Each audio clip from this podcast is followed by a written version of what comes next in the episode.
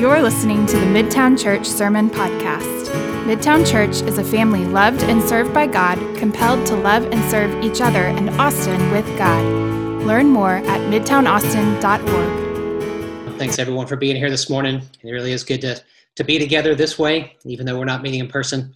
I'm so grateful to, to meet this way. Um, I do see there's a few new people on, so I'll introduce myself. My name is Justin. I serve as the associate pastor here at Midtown and really welcome you hope that if you're visiting with us that you let us know and we would love to stay in touch with you and uh, continue to invite you to worship with us. Uh, this morning i actually get the privilege of closing up our series that we've been doing called compelled. And we've talked with a little tagline why we do what we do. And most weeks you hear us say it and kristen said it uh, well at the start of our service that we are a family loved and served by god compelled to love and serve each other and austin with god. Like that's our purpose statement we're a family loved and served by God, compelled to love and serve each other, and Austin with God. And so we've been kind of looking at that statement and talking about why we do what we do. So, first week, we talked about the first part that we're a family that's been loved and served by God.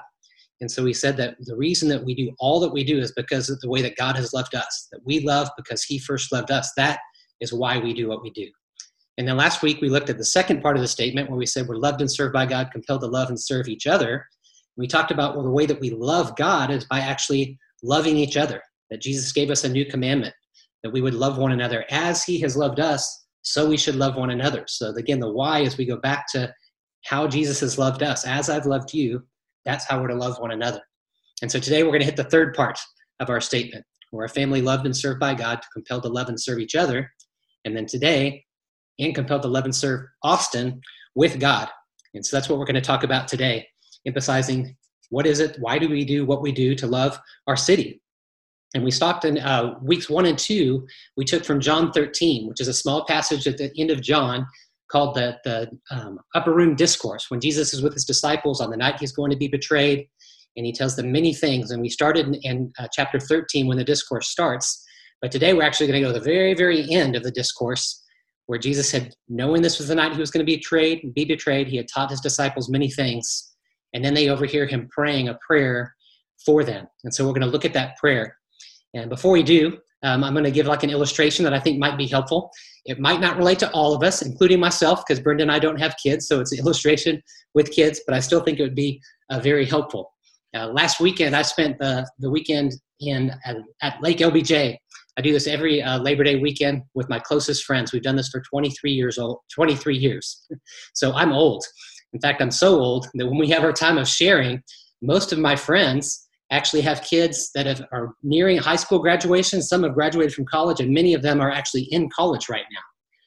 And over the years, when we get together, this annual gathering, we talk about our lives. One of the things that I notice that comes up all the time is these guys talk about the hard, one of the hardest things they've experienced is the day that they drop their son or daughter off to college it's terrifying they said. They said you've had 18 years think about it like you've had 18 years to invest in your child and disciple them and try to raise them in the lord as best you can but when you drop them off from college they're out of your they're out of your house.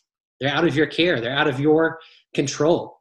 I know we have a lot of uh, we've got a couple empty nesters. You guys know what that felt like. And then we have a lot of people with young kids. And i'd like you to think for a second what's that day going to be like? How are you going to feel what are you going to think? Or even, what would you pray? What would be your prayer in that time? I think this is really similar to what Jesus felt. And I can tell you from, from uh, my friend's experience, as well as from my 23 years uh, serving as campus ministry at UT before I came on staff with Midtown, I had parents all the time contact me before their kids were coming and express their anxiousness of dropping their kids off to college and, and asking the questions like, are they going to lose their faith?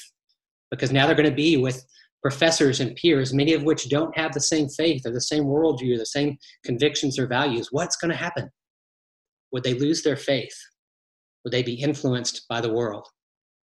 And this is similar to what Jesus felt, I think, that night when he was praying, because he knew this was his last night. He had spent three years discipling them and ministering to them and sharing his love and sharing about God with them.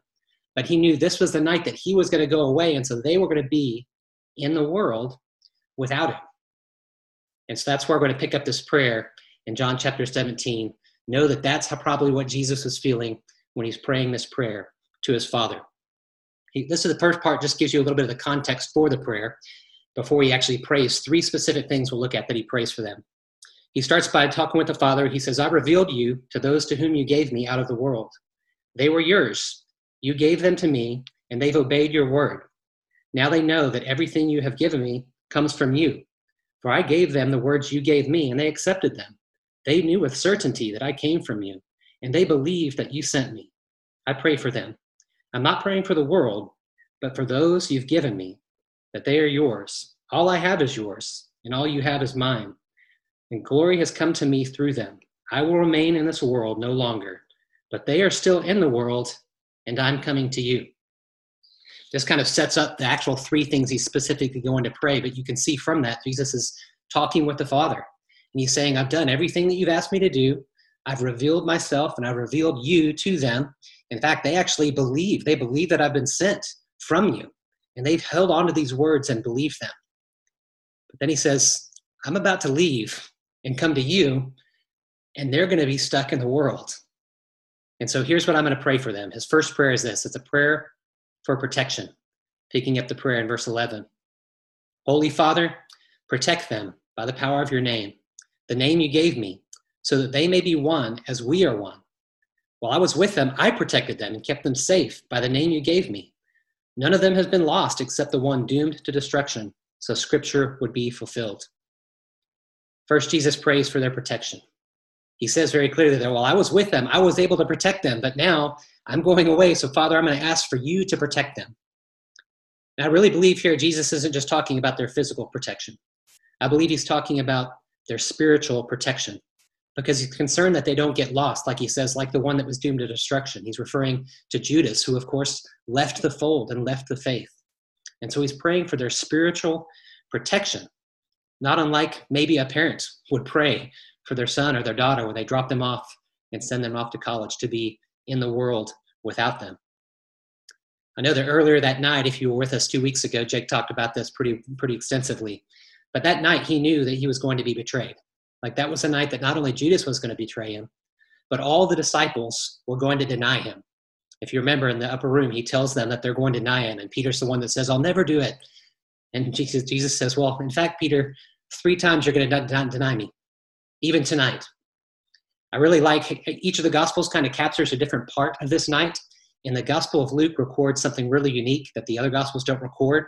Is Jesus kind of pulling Peter aside after he tells him that he's going to deny him, and he says this. Simon was also a name for Peter. He says, Simon, Simon, Satan has asked to sift you as wheat. Remember that phrase, sift you as wheat. But I've prayed for you, Simon, that your faith may not fail. And when you have turned back, strengthen your brothers. See, Jesus was aware that there was a spiritual battle that was taking place for all the disciples' hearts. And he knows it's true that it's taking place in all of our hearts right now. He believed that Satan was actively trying to sift the disciples like wheat, trying to sift them from the fold, trying to draw them away from their relationship with Jesus. And Jesus is faithful. What he does is that he goes to God, the Father, in prayer, and he prays for them that they would not waver in their faith. Or even in Peter's case, he says, even though I know you're going to waver in your faith, I'm going to pray that you will come back stronger and strengthen your brothers. Jesus was aware of a spiritual battle. And I don't know about you, but I feel like right now, I recognize that we're in a spiritual battle like, like never before. I feel like there are worldviews and ideologies in this world that are seeking to tear our hearts from God, to sift us like wheat.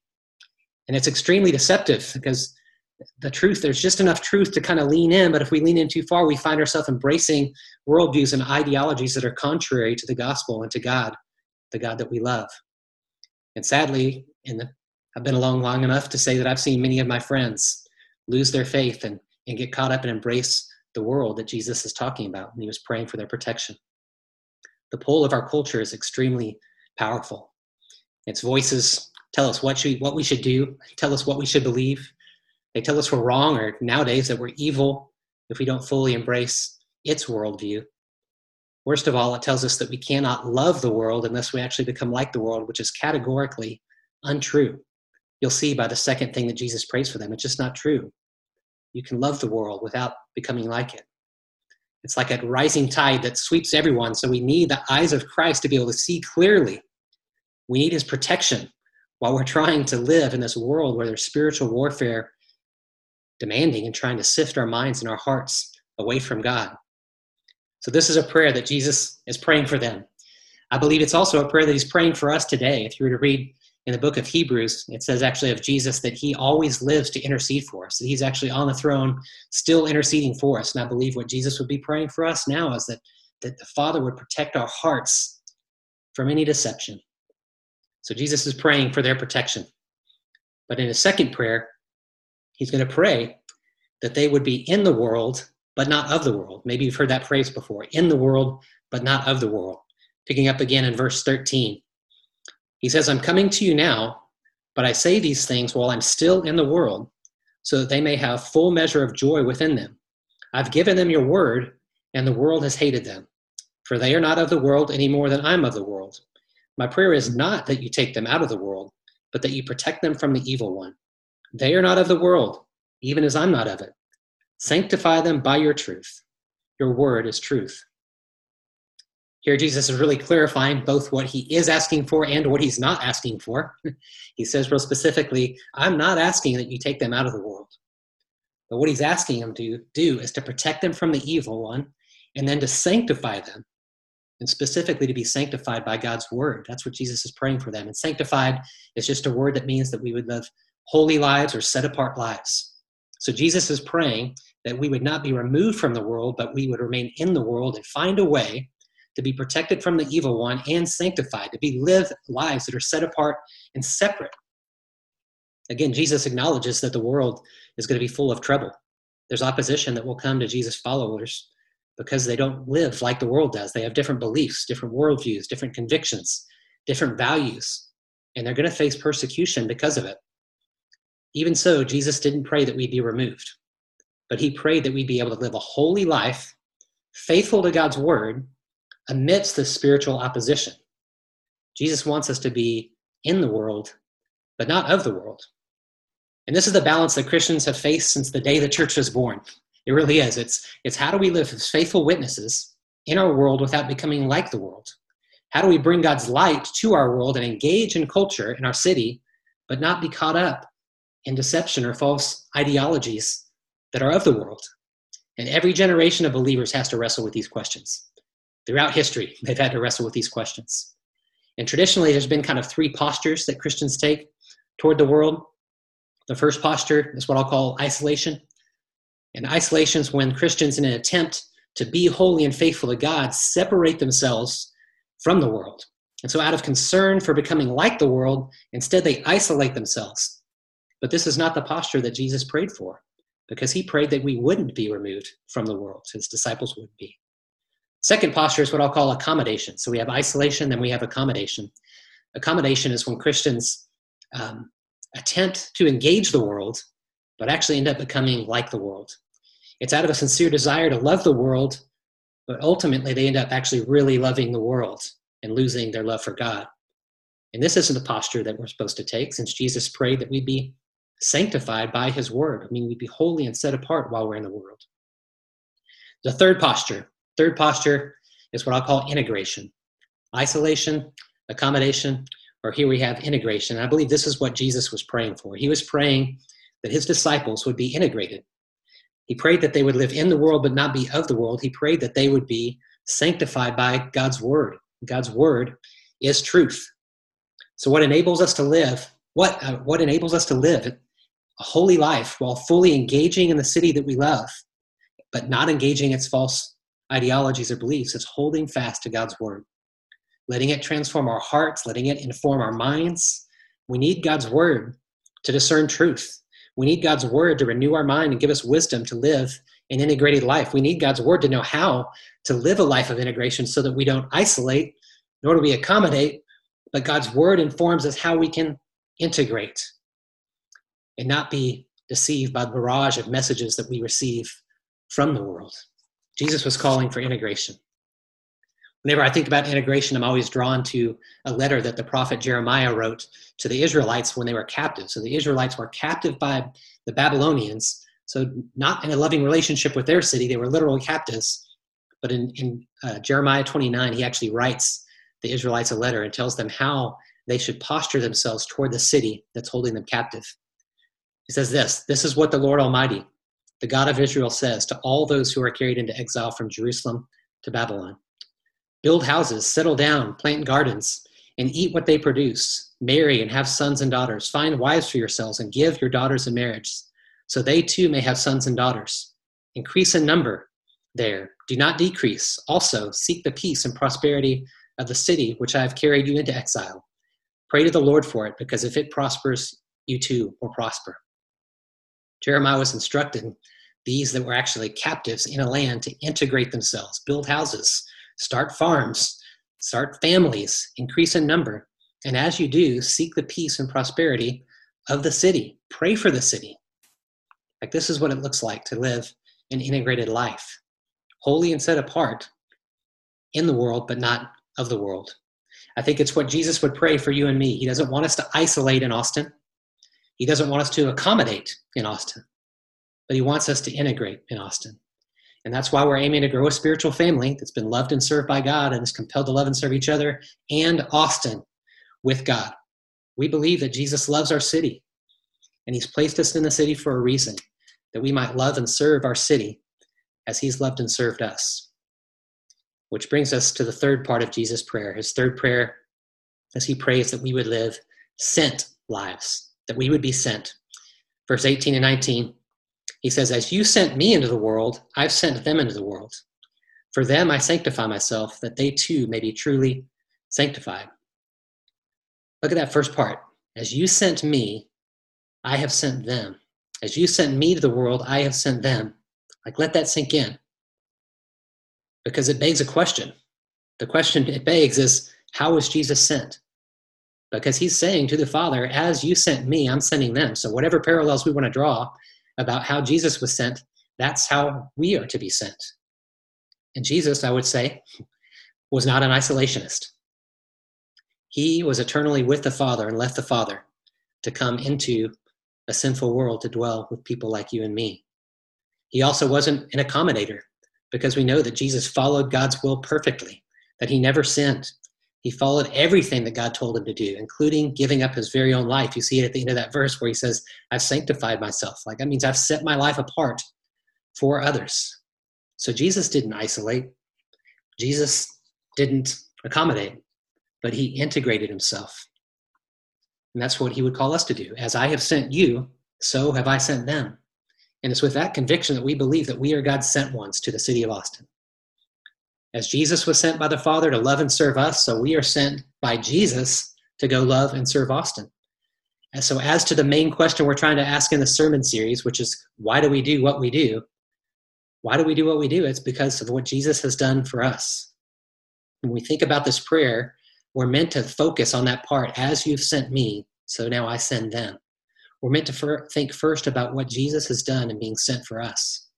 When we think about how Jesus left the love and comfort of his Father's side to come into our big, bad, sinful, broken world to dwell with sinners like you and me, that's what's meant to move us to do the same in our city. Because Jesus was sent to us, we want to live sent lives to others. When I think of what it looks like to actually be compelled by God's love and service of, of me to then go and send myself into the world, there's one person that I often think about. It's St. Patrick. Yes, yeah, that, that St. Patrick, the one that we celebrate on March 17th. Maybe, maybe you don't know the story of his life, but it's pretty wild. When he was 16 years old, he was taken captive by Irish pirates. And it was actually during his enslavement for years that he grew close in his relationship with God. Like that's where he grew in his faith. Uh, a couple years later, he actually managed to escape and get reunited back with his family in England. And because of what God had done in his heart, he felt called to the priesthood. So he became a priest. And one day he had a dream, almost like a vision that God gave him that the people of Ireland were reaching out their hands looking for God, but they were actually calling Patrick to come to him. Patrick, because the gospel had so impacted his life that he was willing knowing he had been loved and served by God, to go as a missionary to the very people who held him captive for years. As Jesus was sent to the world, so Patrick was sent to Ireland. And what I actually really love about this story was the way that he conducted his missionary work, because he conducted his missionary work by way of integration, unlike many of the missionaries were doing at that time. See, at that time, one of the, the, strategies that most of the churches had, or the church, I guess you could say at that time, had, was they felt like you had to civilize a, a people before you could share the gospel with them. And so part of your missionary journey was to try to make them adopt the Roman customs and practice this particular liturgy that was from their, their side of the world. But Patrick didn't see it that way. He sought to actually integrate the gospel with the culture, the Celtic culture, which he knew well, and he actually had come to love. So Patrick's missionary strategy was really about establishing communities near a tribal settlement, learning to pray for people, and using creative means to share the gospel with them until people had come to faith and they started a church, and then he would move on to the next tribal area, back and forth, starting churches and actually starting monasteries. And what was really cool about the monasteries that he started, most monasteries at that time used the isolation method. Like monasteries at that time were a form of isolating, was people running kind of in protest to the culture of that time and getting away so that they could focus on God. But Patrick did it differently. His monasteries were organized to penetrate the pagan world and to extend the church. He created all kinds of different communities for people based on their interests so that people could actually belong to a Christian community before they believed. The entire nation was changed. You can go back and read history. The nation was changed because of Patrick's missionary work if you want to read about it, I, I, read about it in a book called The Celtic Way of Evangelism, a really impactful book for me. It makes me love St. Patrick. So next March 17th, you can enjoy Guinness or a green beer, but you need to remember Patrick, the missionary, who lived like a sent one. At Midtown, we believe that we're called to be missionaries wherever God has us. We really believe that on Sundays where the church gathered, here we are, 66 devices gathered here today, but the other six days a week where the church scattered and the church scattered is all over the city, wherever we live, work, and play. And we believe that God has ordained this so that we can integrate ourselves into the world, into our city, so we can demonstrate and declare the gospel to our friends. That is our means to love and serve Austin. That is our primary means by which we want to share the gospel with every man, woman, and child. We want them to hear the gospel from someone who loves them. That's you and me. And I recognize that's a huge goal. That's a very, very difficult goal. We know that. In fact, you could definitely argue that the pandemic has made this even more difficult, even maybe unattainable, because we almost got forced into isolation. it's, it's hard to integrate even harder right now. But that's why this summer, uh, your staff and your elders prayed about something that we could do. And we are, we are going to start in just the coming weeks something called training huddles. And we want to create some huddles because we recognize that we all have room to grow in learning to live integrated, sent lives. We need help learning to live like missionaries. And so we're creating four new training huddles. We want to give all of you an opportunity to jump into these huddles that will equip you to be missionaries. Real quickly, I'll, I'll name the four of them. We have one that's just simply called missionary training. We have one that's going to be called Discover Your Calling, helping you figure out where God has called you. We're doing one called Doing Justice, how we can bring justice to our city. And then we're doing one called just Bible Study Training. And we're convinced that these four training huddles that go anywhere from a semester to a year long will help develop us to live like sent ones, to live like God's missionaries in our city, to integrate ourselves in the city so that we can bless it and serve it. In addition to that, I'm particularly excited uh, that we have this very new opportunity that you got a text about this week, and you'll have a chance to hear more about it right after service. You know, this summer we've been spending some time, and result as a result of the racial tension and unrest in our country, we've been practicing this this route of listening, learning, um, lamenting, and leveraging. And so for the last month or so, we've been thinking about this leverage piece and how can we actually, as a church, involve ourselves to help and to be peacemakers in this. And we actually felt led to do something in the schools, something that would help us in the schools. And we were praying for open doors. We were knocking on doors, trying to open them. And this week, the door opened wide for us, and the Austin Independent School District reached out to us and asked us for help because they need people who will help under resourced students navigate the difficulties of online learning. Several churches have actually, the churches that have buildings have opened their doors so that students can come to take their classes there so their parents are free to work. But then they also need the attention to help them with this new online learning. And we're going to have the opportunity, God willing, to serve with them in that way. It's a perfect way for us to love and serve our city. I'd invite you, if you're interested at all in that, to stick around after worship. We're going to have a short informational meeting just so we can answer some of your questions and tell you a little bit more about it and gauge who would be interested in serving in this way.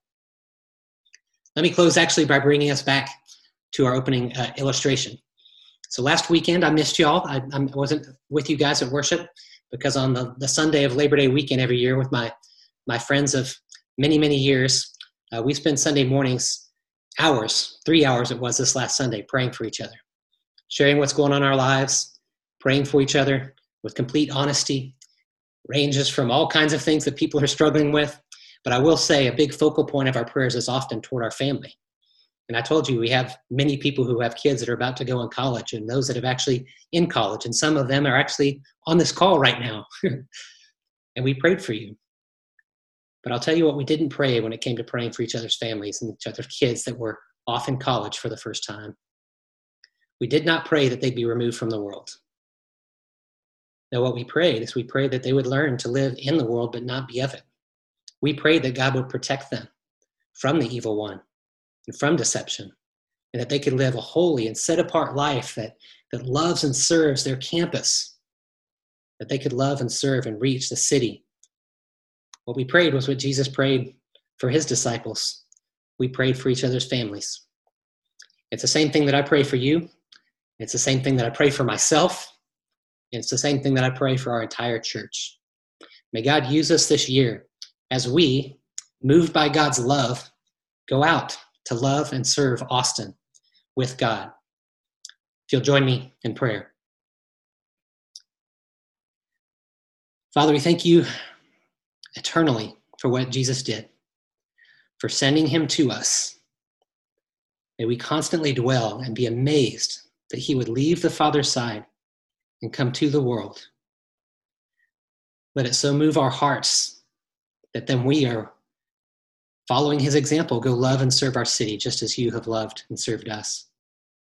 We do ask that you would protect us, protect us from the enemy, and keep us in the faith, and help us live in the world, but not be of the world. Give us grace and power to live sent, integrated lives in our city and among our friends and we do pray for our church that you would use these training huddles to equip our church as missionaries. And we pray that you keep this door open with AISD so that we can leverage our resources to serve those in our city. In Jesus' name we pray. Amen.